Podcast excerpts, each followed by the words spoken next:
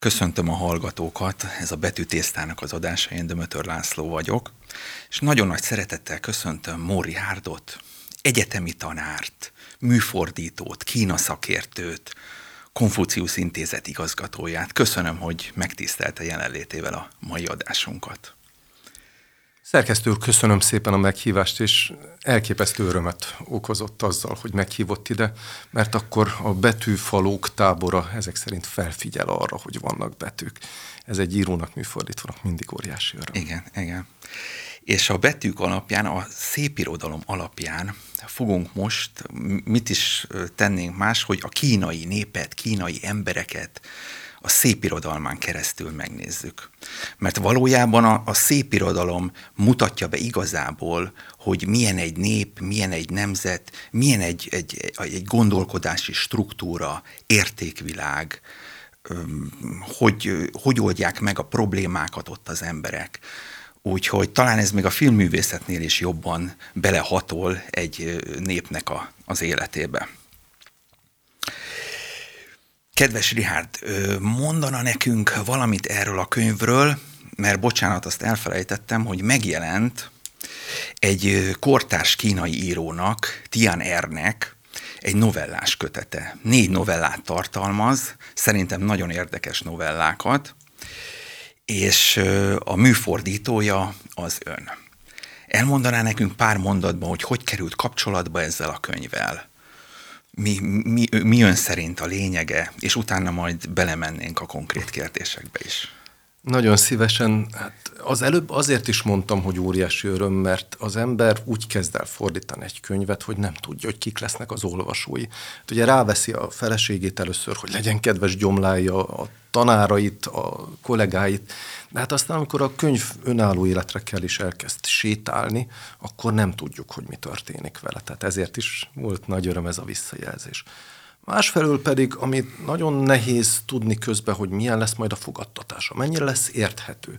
Mélységesen egyetértek a könyvről, a szépirodalomról fogalmazott ö, megállapításaival, én azt gondolom, hogy persze nem lehet megismerni semmit, semmelyik országot, magunkat se vagyunk képesek megismerni, csak törekszünk rá, de ha valamin keresztül, akkor az irodalmon keresztül egy picit közelebb lehet jutni a lélekhez és a kínai lélekhez is. Az látom, hogy persze a film az nagyon sokat segített, hogy vizualizáljuk azt, hogy mi történik egy elbeszélésben, egy regényben, de megfosztott minket attól, hogy álmodozzunk közben, hogy elképzeljük. Hogy a kislányomnak mindig azt mesélem, hogy azért kell olvasni, mert a film az már elviszi a gondolatunkat, és nem azt fogja megmutatni a történetből, amit mi akarunk látni benne, hanem azt, amit valaki másik látott. Hát ilyen értelme persze az íróknak egy kicsit nagyobb a szabadsága.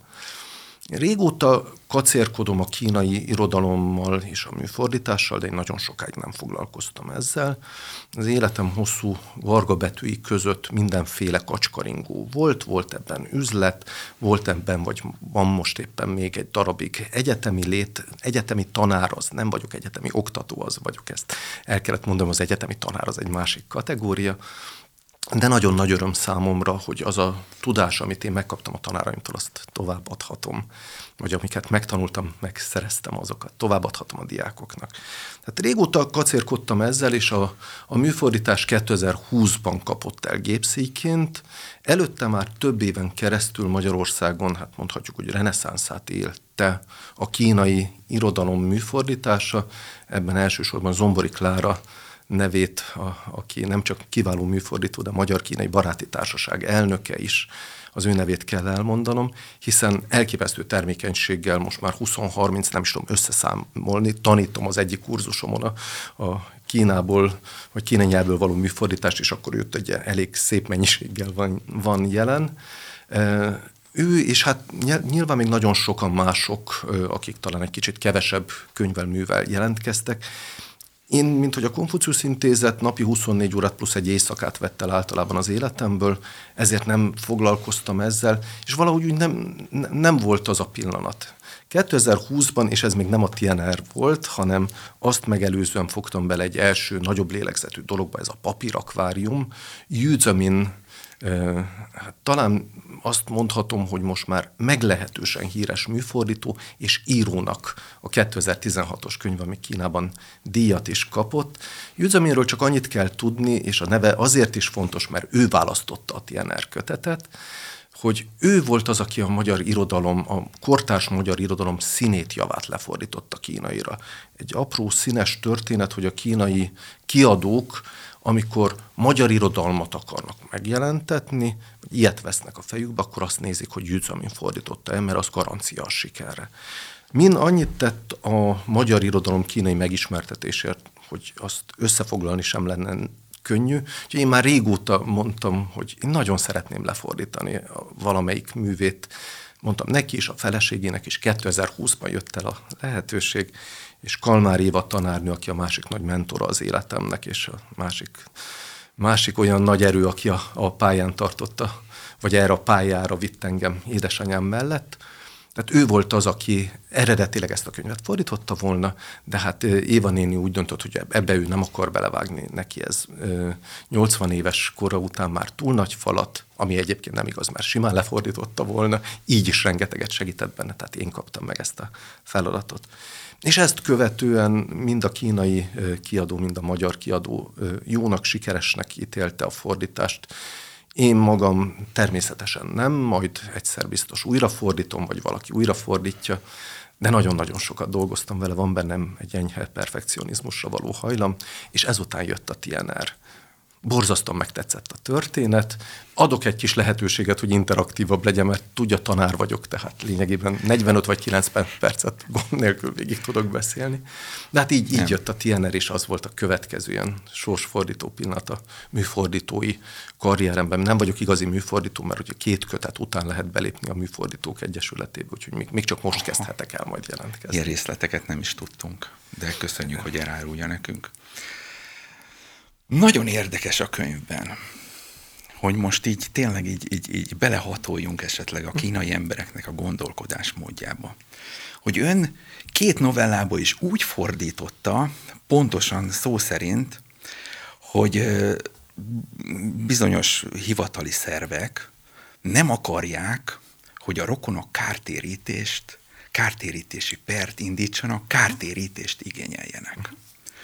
Ez a kínai emberekre jellemző egyébként. Érdekes, hogy egy, tehát egy jogi ö, procedúra végén, egy, egy jogi háború végén ö, ők ö, úgy érzik, hogy esetleg akkor győznek, hogyha ezt rögtön készpénzre tudják váltani. Európában egy kicsit szerintem máshogy van, itt az erkölcsi, a morális hogyha kimondja a bíróság, akkor a morális fölény a döntő. De olyan, mintha ezekben a könyvekben is a rendkívül jól fordította, itt a novellákba, mint hogyha egy, egy kicsit meg lenne az, hogy rögtön a, a, az emberi életben keletkezett kárt, az győz, aki, aki rögtön pénzét tudja váltani. Találkozott-e természetesen név nélkül? Jellemző ez, nem jellemző? Hogy kerülhetett be akkor ebbe a két, két különböző novellába is? De jó kérdés. Először is azt hadd mondjam, hogy nagyon jó kérdés, és nagyon jó meglátás. Ezért mondjuk azt, hogy irodalmat kell olvasni, mert abból lehet megérteni a másik világot. Tehát pontosan így van, tehát nagyon jó a szerkesztő úr megfigyelése. Kínában, hát a hitrádióban vagyunk, úgyhogy a vallást is majd egy picit érinteni fogjuk. Én nagyon furcsa viccel szoktam mondani, hogy most Kínában a vallást úgy hívják, hogy pragmatizmus. Ezt azért is mondom, mert persze fenntartva azt, hogy ami az elmúlt évtizedekben, vagy az elmúlt 50-100 évben történt Kínában, az arra épült, ami az elmúlt ezer évek alatt létrejött, tehát nem szabad a mostani pillanat, a mostani berendezkedések, a mostani dolgok alapján sommás ítéletet hozni, hogy egyébként Kína ilyen. De vannak dolgok, amiben azt mondhatjuk, hogy vannak jellemzői a kínai gondolkodásnak, amit nagy valószínűséggel nem az elmúlt évtizedek, hanem az elmúlt évezredeknek a hozadéka. Most a pragmatizmusra való törekvés az egyébként azt gondolom, hogy ezért egy viszonylag új dolog, és az is, hogy ö, jól kell járni dolgokból, vagy meg kell találni az előnyét. Nem szabad elfelejteni, hogy Kínának nagyon terhelt és nehéz volt az elmúlt 100-150-200 éve, és lényegében a, a közelmúlt évtizedei, tehát a 70-es évek végétől bekövetkezett reform és nyitás időszaka óta van az, hogy Kína tulajdonképpen folyamatosan is megállás nélkül gyarapszik. De az emberek kollektív tudatában nem ez a gyarapodás van benne, hanem az azt megelőző nehézségek. És még az ezt követő időszakban is voltak derekasan nehézségek. Tehát az, az emberek fejében általánosságban benne van egyfajta törekvés arra, hogy jobb élet legyen, nem feltétlenül önző módon a család miatt. Tehát törekvés arra, hogy a gyerekemnek megteremtsem a jó jövőt, törekvés arra, hogy a családom életét, megélhetését biztosítsam.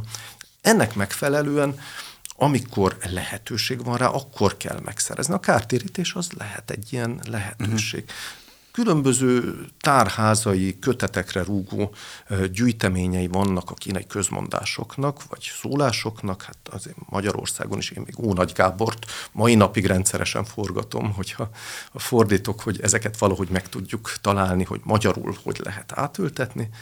Nos, például ugye az egyik ilyen, hogy nem szabad elvesztegetni a jó lehetőséget. És a lehetőség az olyan, hogy tényleg nem jön vissza. Tehát és a lehetőség amikor, az pénz valamennyire? Ez a másik jó kérdés, hogy mennyire lett anyagias a társadalom attól, hogy egy eleve egy anyagias világban, egy nagyon gyorsan gyarapodó, gazdagodó társadalomban nyilván ez modellé követendő példává válik, példává válik hogy, hogy jó rétet teremteni. Na tehát Kínában azért az, hogy boldog új évet, azt úgy, mindig is úgy kívánták, hogy, hogy örüljünk, hogy gazdagszunk, vagy gratulálunk a gazdagodáshoz. Tehát milyen értelemben ez egy nagyon praktikus társadalom, Hát van az a régi vicc, hogy hát a, a szegénység nem szégyen, de nem is dicsőség. Úgyhogy ezt ők pontosan így fogják fel. Nagyon fontos része, hogy nem alapvető cél a pénz, hanem eszköz. Igen. Aha. eszköz. És ezt azért is merem mondani, mert nagyon sok olyan ismerősöm van, akár Magyarországon élő kínaiak, vagy akár a Kínában élő kínaiak között is, akik tehetős emberek, tehát üzletemberként, vállalkozóként tehetősé váltak, és ugyan olyan szorgalommal dolgoznak, mint előtte. Igen, Tehát szó igen. nincs arról, hogy nagyon jó, akkor most nagy autót lehet venni, akkor pihenni lehet, a külsőségekkel lehet törődni. Nem nekem sokkal nagyobb a felelősségem, mert De nagyobb a társadalmi igen, lábnyomom, igen. ha úgy tetszik. De így a törvény előtti egyenlőség, vagy a törvény ö, ö, különböző bíróságok, bírósági anomáliák között azért a pénz ö, az, az olyan, mintha rögtön számítana. Tehát itt, itt két novellában is nagyon félt a, a hatóság attól, hogy indít-e kártérítési pertarokon. Igen, mert hogy ez, ez meglehetősen tipikus. Ez Igen. meglehetősen tipikus. Tehát ez a, ebben értem én az, hogy pragmatikus a társadalom gondolkodása, hogy Természetesen az erkölcsi győzelem fontos, de mire megyek én az erkölcsi győzelemmel majd utána? Illetve ugye például célzott az egyik, hát ugye az egy komolyabb rendőri történet, Pontosan. az idős rendőr története. De az elsőben is a halálba tippelt emberben, és ott igen. De csak azért akartam erre utalni, mert ott ugye mindenféle ilyen szörnyűségek történnek, hogy nem, Igen. hogy mondják ezt szépen magyarul, nem szeretnék spoilerezni, Igen, nem szeretném Igen. A, a történetet lelőni, hát ha a hallgatók között lesz Igen. olyan, aki majd ennek hatására megveszi és elolvassa. Viszont, és egyébként szeretném is mondani, hogy tessenek könyvet venni, mert a kiadóknak is túl kell élni, tehát uh-huh. muszáj egy picit segíteni a gondolkodó olvasó embernek, a gondolkodó olvasást elősegítő uh-huh. embereket, tehát segítsünk egymásnak, mert nem, nem tudunk másra számítani. Nagyon szép ajándék egyébként. A második, nagyon érdekes fejlemény, és pont a második novellában fordul az elő, én sem akarom nagyon spoilerezni a mhm. történetet. Ez a taoista örökség. Pontosan, ez a mhm. taoista örökség, de el kell mondanom egy pár részletet róla. Tehát a egyetemista fiú hazamegy nyári gyakorlatra, ott sajnos meghal az édesapja, és nagyon érdekes, hogy nem engedik őt gyászolni a körülmények környezet, vallás. Tehát ő felidézi magában, hogy hogy tanította őt az apja, hogy játszott ő vele az apja, de ugyanakkor, amikor a, a, a, a szomorúságra kerül a sor, azt a helyi szokások ö, ö, nem, nem engedik. Például van egy ilyen szokás, hogy tehát eleve ugye a ravatal körül társas játékoznak, illetve kártyáznak a közösség lakói. És amikor hajnalban lanyhul a figyelem, akkor van egy olyan játék, hogy meggyújtanak egy fákját, és egymást üldözik a ravatal körül mindenkinek a nagy derültségére. Tehát olyan ez, minthogyha maximum melankóliát engedne meg ott Kínában az emberek számára, nem is tudom mi a hagyomány, a vallás, tehát az érzelmeiket ö, teljesen kiélni nem. Jól látom én ezt, hogy ez, ez, ez tényleg így szerepel ebben a be akarja ezt mutatni a novella, vagy mi ez? Ez a virasztás és összekötve a társas játékkal egy másik novellában is, a második vagy a harmadik novellában is szerepelt, akkor még Igen, úgy, úgy könnyű beszélgetni persze, hogyha az ember olvasta. Vagy De hát arra veszük a hallgatókat, hogy ezeket, ezeket az érdekességeket Keresik. gyűjtsék. Így van. Így, így, van. így pontosan. Tehát ugye a harmadik elbeszélésben volt az a rész, amikor, hát ugye az, egy, az is egy gyilkosság és a gyilkosság nyomozása, vagy annak a felgöngyörítése körül jár, és ugye azt, a, aki, aki az áldozat lett, őt is ugye a virasztásnál ott is játszanak, ahogy az öreg rendőr is beül az egyik játékasztal mellé. Most itt egy fontos kiegészítést el kell mondanom, hogy nincs olyan, hogy Kína. És ezt azért mondom, mert Európa méretű és legalább Európa változatosságával, diverzitásával rendelkező világrészről beszélünk. Egy milliárd 400 millió ember, azért ez a magyar lakosságnak, vagy a magyar lakosságnak, az európai lakosságnak, még is nagy meg még a világ Igen. lakosságnak is egy darakas része.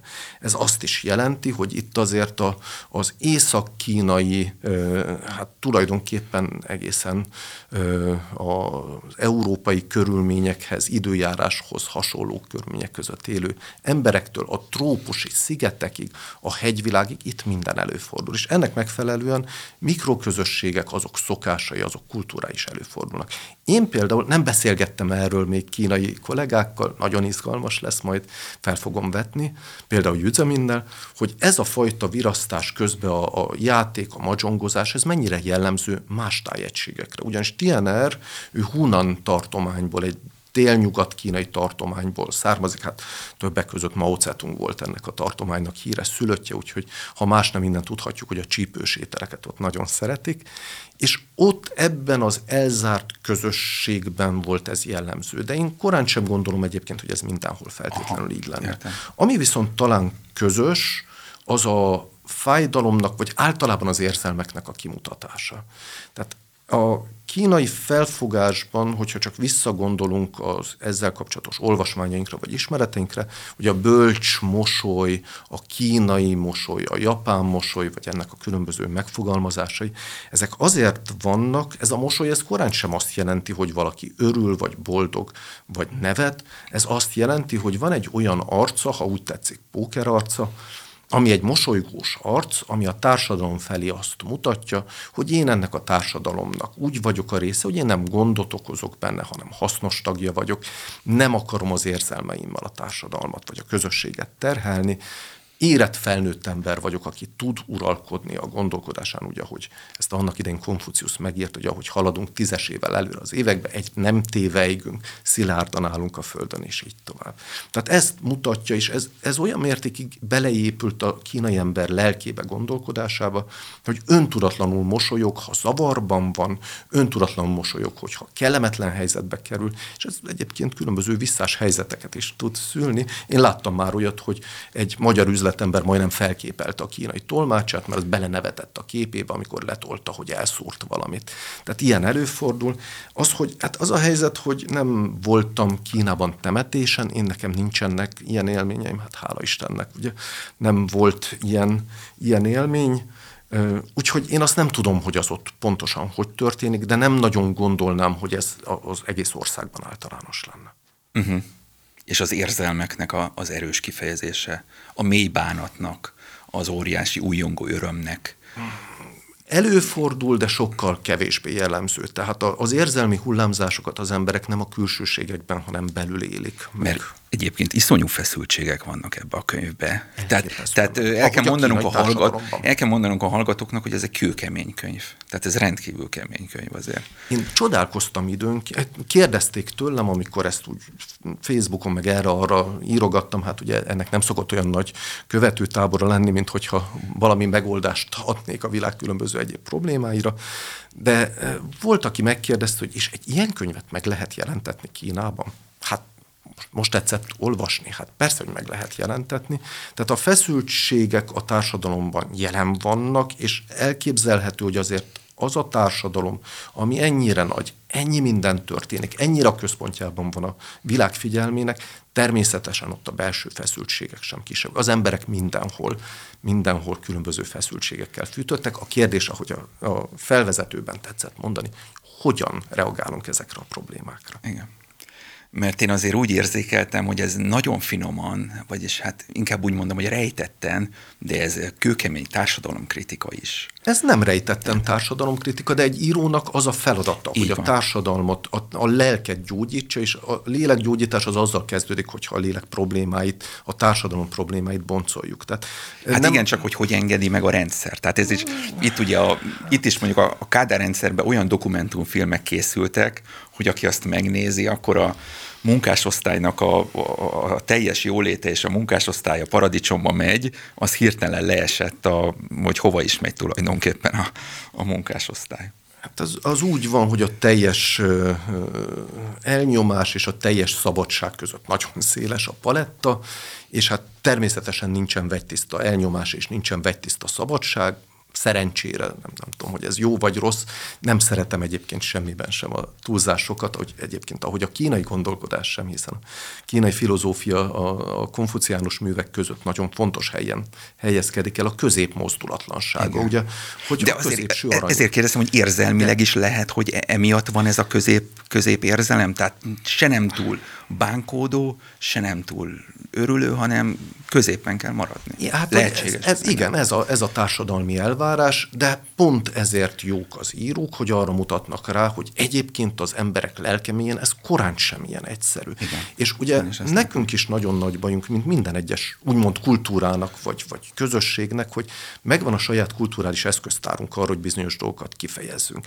Ezeknek a fogjai is vagyunk. Nem csak, a, nem csak örömmel birtokoljuk őket, de ugyanúgy ők is birtokolnak. Minket. Igen, ezért érdekes, hogy teljesen más, hogy ott más kultúrkörben hogy oldják meg a problémáikat Ez az emberek. Azért Igen. szeretem nagyon a szerkesztő úrnak ezt a kifejezését, mert ezt az interkulturális ismeretekben pontosan így tanuljuk, hogy a kultúra az, ahogy az emberek egy bizonyos csoportja megoldja a problémáit, és pont ez a kérdés, vagy esetleg nem oldja meg a problémáit, esetleg a problémái oldják, vagy netán pont, hogy nem oldják őt. Igen, Hozzátartozik igen. ehhez az is, hogy amikor a kínaiak eljönnek Magyarországra, hát ugye tudjuk, hogy nagyon sokan élnek közöttünk, és nagyon sokan jönnek is, hát ugye a bevándorlási kötvényprogrammal, egyebekkel is nagy felfutása volt. Ennek nem csak az a hihetetlen nagy barátság az oka, ami egyébként Magyarországot és Kínát tényleg hosszú-hosszú évtizedek, talán még régebb óta összeköti, de az is, hogy azért a kínai emberek is úgy vannak vele, hogy hát, hogy nagyon fontosnak és szépnek tartják a kultúrájukat, de a mai világban látnak ők is egy másik fajta viselkedésformát, ami azért vonzó Igen. tud lenni. Igen. Egyfajta megszabadulás attól a kötöttségtől, attól a kulturális kötöttségtől, amit egyébként nem szabadulnak meg, mert itt újra teremtik saját Igen. maguknak, a saját közösségben. De egy picikét ki tudnak szabadulni belőle. Úgyhogy ezért ez, ez is egy roppant érdekes vonulata a dolognak. A következő ehhez kapcsolódik az érdekérvényesítés, önérdek. Tehát ezekben a novellákban valami olyan kegyetlenségig menő önérzet, vagy, vagy bocsánat, önérdek érvényesítés van, ami szinte a másik embert tárgyként kezeli azért, hogy én följebb jussak. Jól érzem ezt. Abszolút jól, illetve vannak mindegyik elbeszélésben vannak megvillanó karakterek, akik azt mutatják, hogy egyébként milyen az, hogyha valaki nem ilyen.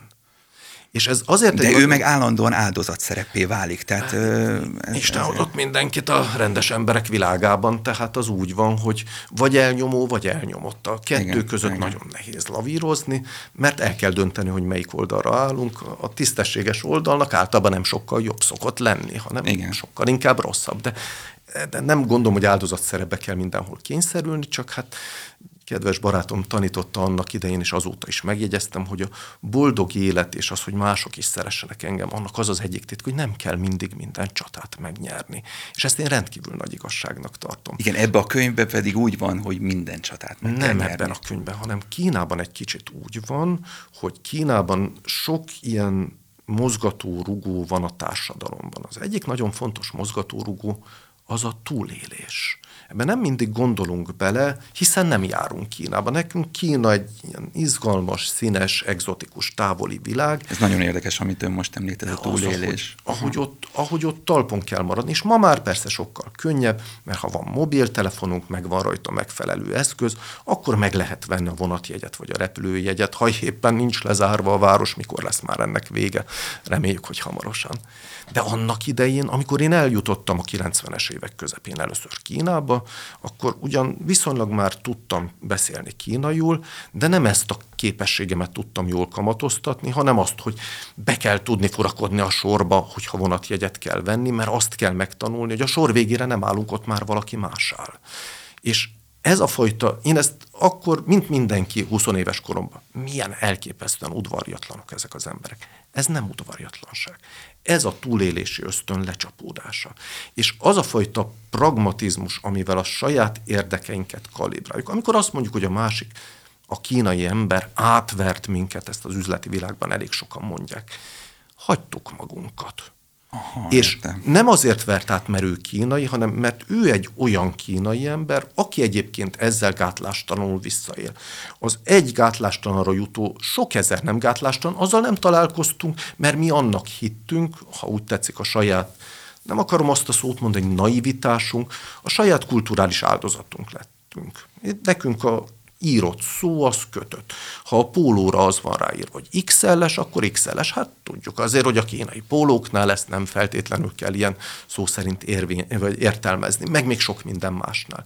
Ezek mind annak a jelenségnek a részei, hogy a kínai társadalomban nagyon erős a túlélési ösztön, és ezért Mert több, több ezer évig, ó, és, és akkor is nagyon sokan voltak, tehát több, hát, több ezer év volt. Ugye nagyon sokan egyébként az elmúlt mondjuk száz évben vagy 70 évben kezdtek el lenni. Ez a maui politika egyik része volt a, a sokasodjatok, gyarapodjatok, tehát azért előtte Kína szegény volt, sokkal kevesebb, bár a szegénységben is nagyon nagy szokott lenne a népszaporulat, de jóval kevesebben voltak Kínában, tehát ez a 20. század dereka volt, amikor a kínai népesség ennyire, ennyire megszaladt. De maga ez az ösztön egyébként, ez, ez nem gondolom, hogy egy nagyon új keletű, hát én persze nem tudom, a Kalmár Évan vagy másokkal kéne beszélgetni, akik az 50-es években Igen. voltak Kínában, ők talán el tudják. De bocsánat, mondani, akkor rögtön adódik az a kérdés, hogy ha ők ide jönnek, akkor át tudják venni, esetleg megértik, hogy, hogy ez a túlélés, ez a mindenáron túlélés, ez lehet, hogy nem komilfó, vagy Persze, azt tudja, szerkesztő úr, az úgy van, hogy ha elég sokat élünk egy helyen, akkor megtanuljuk, hogy ott mik a szabályok, és a helyi közösség is rákényszerít minket arra, vagy kivet magából, ugye az is egy lehetőség. Ugyanezen mentünk mi is végig. Tehát akik Kínában éltünk, nekünk is el kellett fogadni, ugye ez a kultúrsoknak a, a, a lépései, hogy az ember először még mindenben a csodálatosat látja, aztán át, átvált minden az ellenkezőjére, és a végén elfogadja és megszokja. Nagyon sok konfliktus volt, főleg a a kezdeti időszakban, a 90-es évek elején. Én 89-ben kezdtem el kínaiul tanulni, úgyhogy tényleg szerencsésen végignézhettem a magyarországi kínai kolónia kialakulását és az itt Nagyon érdekes. mindenféle izgalmakat. És hát a 90-es évek elején bizony voltak még olyan konfliktusok, hogy hát itt élő kínai emberek olyan dolgokat csináltak, ami, ami nagyon nem illeszkedett bele a társadalmi rendbe, és ebből komoly konfliktusaik voltak. Aha.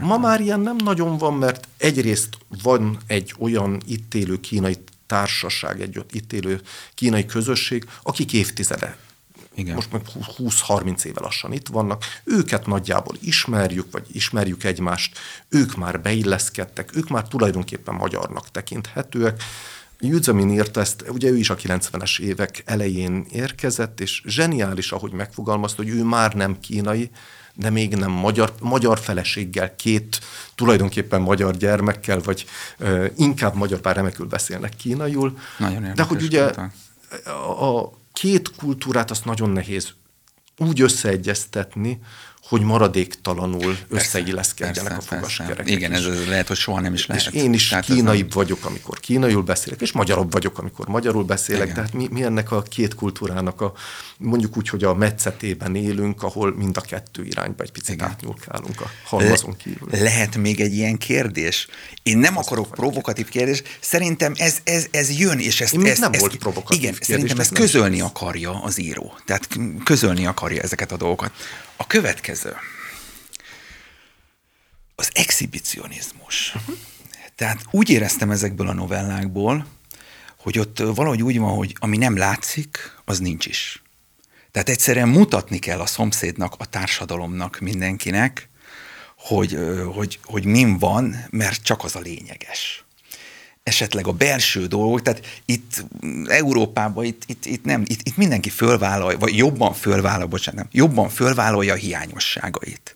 Ugye itt mondjuk Adi Endrétől elkezdve József Attilán, tehát egy, egy normális kapcsolatuk nem volt az életükben, feleségük meg, mit tudom, meg gyerekük sem, meg semmi, de valahogy ebbe a stílusban azt mondják, hogy itt vagyok, ha szerettek, jó, ha nem szerettek, akkor is csinálom.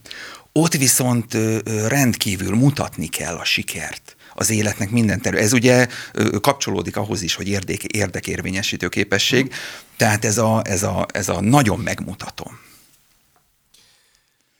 No, hát egyfelől azt gondolom, hogy persze van ez a jelenség, amit tetszett mondani, ez is igaz. Másfelől, hadd idézzek egy bombót a néhai Polonyi Péter tanár úrtól, én nekem még szerencsém volt, hogy tanított, és hát közeli jó baráti viszonyban voltunk, aki azt mondta annak idején, hogy, és nagyon kérem, hogy szerkesztő semmilyen módon ne vegye zokon, hogy én ezt a mondatot elmondom, én most csak idézek, hogy aki egyszer eljut életébe Kínába, az könyvet ír róla. Aki ott él egy fél évet, az cikket ír. És aki tíz évet eltölt Kínába, az inkább csendben marad. Azon egyszerű oknál fogva, hogy Kínában minden igaz, meg az ellenkezője is igaz. Tehát azért mosolyogtam itt közben, mert hogy persze ez mind van, amit ön mond. Meg van az is, hogy én most ugye itt a, a felvételt követően elsietek a második kortás kínai könyvklubra, amit az előbb említett Zombori Klára, a Magyar Kínai Baráti Társaság elnöke is egyébként neves kínai műfordítótársának olvasni az ő általa fordított kiváló könyveket, meg az összes többit is. Oda fogok sietni, és nagyon nagy öröm volt, hogy az elmúlt időszakban Klára megbízott vele, vagy segíthettem neki abban, hogy a ide küldött, ugye ez egy háromkötetes antológia, aminek a bemutatása ma történik, az írók és a költőknek a néhány perces rövid bemutatkozását feliratot, feliratozhattam.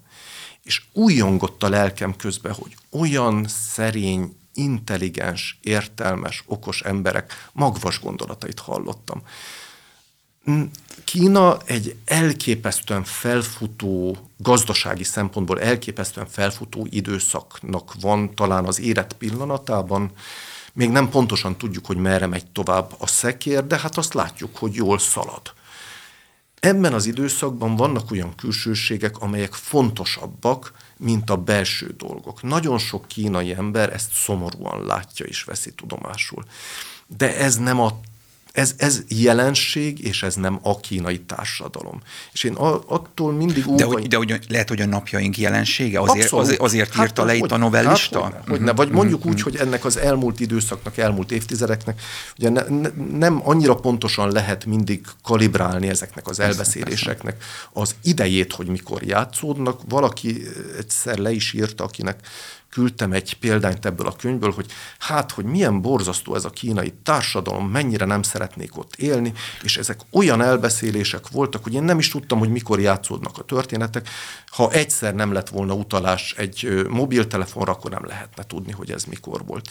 Van benne némi igazság, nyilván abban is, hogy nem szeretnénk ilyenben élni, de Tiener a meglehetősen szarkasztikusan a Igen. társadalom negatívumait mutatja be, egy ő egy olyan jelenséget mutat be, ezt érdemes érteni, hogy ő, ő nem a magyar íróknak, és nem a külföldi íróknak, ő a, vagy a olvasóknak, hanem a kínai olvasóknak ír. Ez, ez nagyon jó, ez, ez rendkívüli, ez annyira izgalmassá teszi a, a, a novellákat. És milyen klassz, hogy belelátunk egyébként. Pontosan. Ebbe. És ő egy olyan világról fest képet, amely Kínának a társadalmi problémáinak egy nagyon izgalmas szelete. Ez az a szelet, amikor a mezőgazdasági társadalom, ami Kínában a, a, az embereknek, a népnek a derékhadát alkotta, mondjuk a túlnyomó többségét alkotta, évszá, ez egy mezőgazdasági nagyhatalom volt, évszázadokon keresztül. Ugye ott az a fajta ipari forradalom, amit nálunk történt Európában, nem volt. És ez az ipari forradalom egészen felgyorsulva tulajdonképpen most történik. És most van az a váltás, amikor a mezőgazdaságból élő emberek elveszítik a lehetőséget, hogy igen, ott éljenek, igen. és elkezdenek a városok felé tendálni.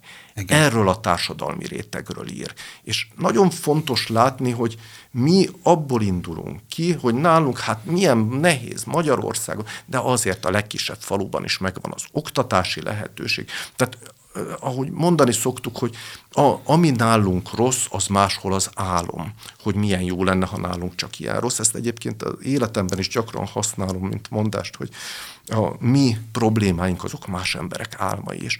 Amikor valaki nagyon szomorúan veszi tudomás, hogy neki milyen rossz, érdemes arra gondolni, hogy van nálunk sokkal rosszabb, és igenis becsüljük meg azt, ami, amink van, és ami lehetőségünk van.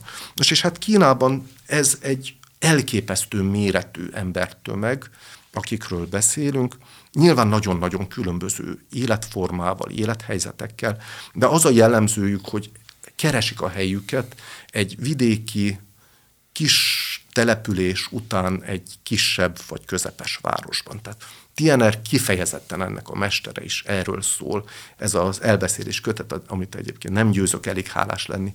Jűzömin barátomnak, aki kiválasztotta egyébként Kocsis András úrral, a Kocsis kiadóval közösen ezt a kötetet, és hát így, így jutottam el én is hozzá.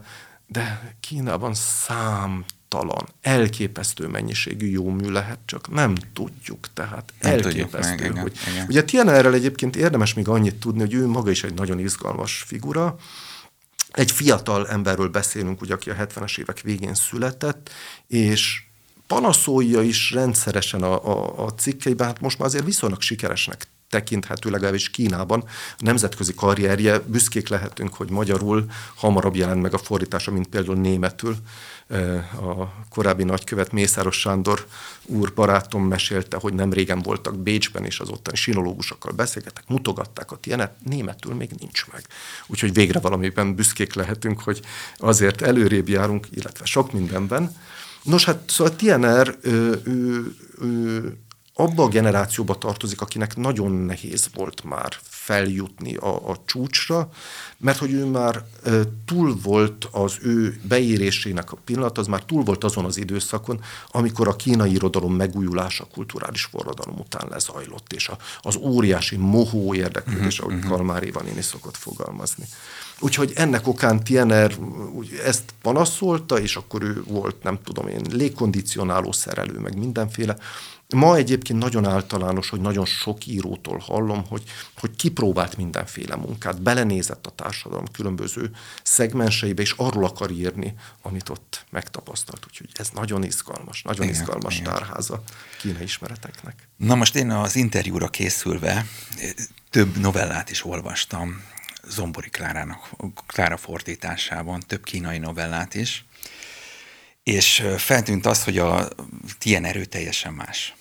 Ezek a novellák, amiket én olvastam, ezek rendkívül szerkesztettek voltak. Alany, állítmány, jelző, határozó, tehát a, a TNR-től eltérően, mert aki a, egyébként TNR kacskaringózik össze-vissza, szerintem rendkívül jó a stílusa, de olyan, mintha a több íróban benne lenne az, hogy ne hívják őt, vagy ne nevezzék őt pongyolának. Tehát, mintha ez a rendkívül erős pragmatizmusság, ez megjelenne a többi kínai írónál. Ön ezt észrevette? Hát, hogy nehogy ponyolának nevezzék. Megpróbálok rövid sommás megállapításokat tenni a kína, modern, kortárs kínai irodalomról, amihez egyébként mértéktelen nem értek Klárával ellentétben. Az a helyzet, hogy én nem, nem, tehát hogy nem vagyok uh, irodalmár, és nem vagyok uh, esztéta, de az kétségtelen, hogy engem az első pillanatban megfogott TNR stílusa. Én rendkívül szeretem azt, hogyha valakitől új hangot, új fogalmazásmódot Azt hiszem, hogy ő abszolút új, tehát a, a több, többihez képest teljesen. És nem tudom, hogy kiket olvasott szerkesztő úr a Klárától, nem akarom most zavarba hozni, hogy a kínai neveket nekiálljunk elemezni, de hát kétségtelen, hogy Tiener nem véletlenül kapta meg a Lucian díjat, ugye az a Kínának a, a legrangosabb díjainak, nem, tehát talán nem egyike, hanem az a legrangosabb bírói díj. Igen. És éppen azért, mert akik olvasták, azok azt mondták, hogy ez valami egészen más, ez valami új hang. Ugye a kínai nyelv egyébként bizonyos szempontból nehézkesebb, kötöttebb, mint a magyar. A magyarnak olyan nyelvi bravúrjai vannak, hogy hát nekem gyerekkoromtól kezdve oldhatatlan élvezetet okoz az, hogy lubickolni a magyar nyelvnek a szépségeiben. Picikét fáj a szívem, hogy ezt a TikTokon élő modern ifjúság már nem annyira kifejezetten osztja, de hát majd egyébként biztos mi is TikTokoztunk volna gyerekkorunkban, aztán majd 40-50 évesen az ember meg visszatér a könyvekhez, tehát azért reményeim szerint van még jövőkép könyvolvasás ügyben is. Nekem minden esetre nagyon fontos volt Igen. TNR stílusa, és de egyébként majd ha Jüzemin Papírakvárium című könyvébe, hogyha beleolvas szerkesztő úr, akkor látni fogja, hogy az pedig egy másik fajta élvezet nagyon és izgalom, nagyon ugyanis Jüzeminnek a stílusából így szépen vissza lehet vezetni, hogy ő kiket fordított. Nádas Pétertől, Krasznahork, a egyoldalas mondatok, ami aztán pláne nem jellemző a kínai nyelvre, egészen mondjuk a párhuzamosan szerkesztett történetekig, hogyha valaki érti az erre vonatkozó célzást. Úgyhogy Tienernek ez, ez a fajta megközelítés, ahogy például, ugye a halálba tippelt ember, az rögtön úgy indul, hogy a párbeszédek azok nincsenek kiemelve a szövegből. És akkor az ember úgy vakarja a fejét, ugye a párbeszédek fordításának egyébként is vannak viszonylag kötött formai szabályai, igen, igen. és nekem mértéktelen tetszett, hogy ő ezektől, ami a kínaiban még szigorúbb, eltér. És Nagyon köszönöm, hogy elmondja ezeket, mert az lett volna a kérdésem, hogy ezt eh, hogy kell kínaiul magyarra fordítani? Hogy, hát, hogy megmaradjon a kínai gondolkodásvilág, ö, ö, atmoszféra, szellemiség. Remélem, hogy egyszer meg fogom tudni, és akkor elmesélem. Én egy szavazattal ott vagyok, hogy ez sikerült. Ez, ez sikerült. Jaj, de jól esik ez. De tényleg nagyon jól esik. Mert tudja, csak egy fél mondat kikanyarodás, hogy Hát, hogy ugye olyan nincs, hogy az ember befejez egy műfordítást, olyan van, hogy abba hagyja. Mert hogy mindig lett volna még ott, és ott egy kicsit csiszolni, és ott egy kicsit kanyarítani, de tényleg van bennem ez a fajta, édesanyám régen maximalistának hívott, rájöttem, hogy de jó lenne, ha csak maximalista lennék, a perfekció, borzasztó. Mert az ember mindenbe bele akarja tenni, de bele kell tenni. És ez a, ez a része a csoda és az élvezet, hogy elkezd kialakulni valami új dolog. És Jüzamin fogalmazta És visszaadja az eredetit.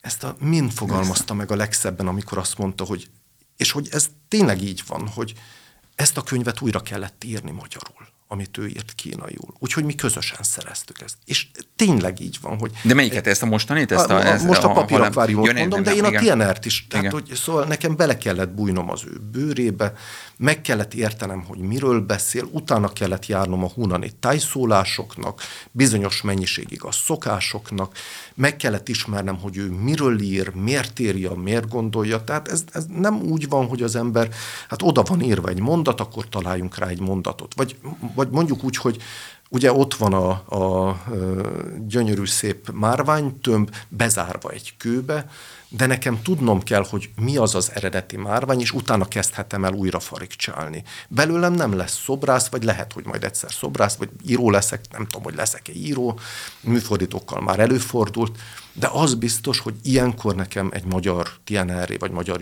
mindig kell válnom. Nem, nem mondom, hogy könnyen merem felvállalni ezt a feladatot, de ha nem így gondolom, akkor biztos, hogy nem. Igen, lesz. meg hát az olvasó szemével is kell látni, hogy azt lássa az olvasó, amit tényleg... Ez a másikba, és ez a transfer kérdésnek a, alap problémája, hogy Én azt viszonylag pontosan, vagy azt képzelem, hogy viszonylag pontosan értem, amit a kínai író eredetileg elképzelt és mondani akart. De értem-e ezt én magyarul? Értem-e ezt én magyar fejjel? És ráadásul hiába értem én magyar fejjel. Érteni fogják-e az olvasóim? Bele tudom-e tenni? És itt most ugye az egyik nagy bajunk, Hát nem lábjegyzetelünk. A magyar szokás a műfordításban, az irodalomban nem lábjegyzetel, nem tesz megjegyzéseket. Kínában például lábjegyzet nélkül nem lehet megjelentetni egy külföldi irodalmi művet, mert ahol nem érte az olvasó, ő ott rögtön akarja tudni. Mi ennél egy kicsit absztraktabban gondolkodunk, mi azt gondoljuk, hogy a lárpurlár művészet, és akkor a művészet, a művészet, művészet, bocsánat, ez egy kicsit sok volt a művészetből. Tehát, hogy lárpurlár irodalom, szép, mert gyönyörköd, nem kell mindig mindent érteni, vagy tessék érteni és utána járni. Én a TNR kötetnél már tudatosan választottam azt, ami nekem is nagyon sokat adott gyerekkoromban, vagy fiatalkoromban az olvasásnál, hogy hátulra tettem be jegyzeteket. Én értem, hogy ez majd az olvasónak egy kicsit nehezebb lesz, de nekem is fontos volt az, hogy olyan dolgokra megpróbáljak rávilágítani, ami egyébként nem feltétlenül egyértelmű az olvasó Igen. számára, mert akkor egy kicsit elszegényedik az olvasás élmény. Aztán az meg már, hogy beleteszem a magyar kínait, ez már, ez már a, a szakmai rész, hogy hát hogy az, azért dolgozunk, hogy rendesen dolgozunk, mert hogy már, bár munkánkon más keres, ahogy mondani szoktuk, de én itt azt remélem, hogy majd azok fognak keresni rajta, akik ezt olvassák. Morihárd, nagyon-nagyon szépen köszönjük, hogy itt volt. Beleláthattunk szerintem a, a, a kínai társadalomnak gondolkodás világába, szokásrendszerébe, és egy nagyon-nagyon jó könyvet jelentettek meg. Köszönöm szépen. Hálásan köszönöm a meghívást.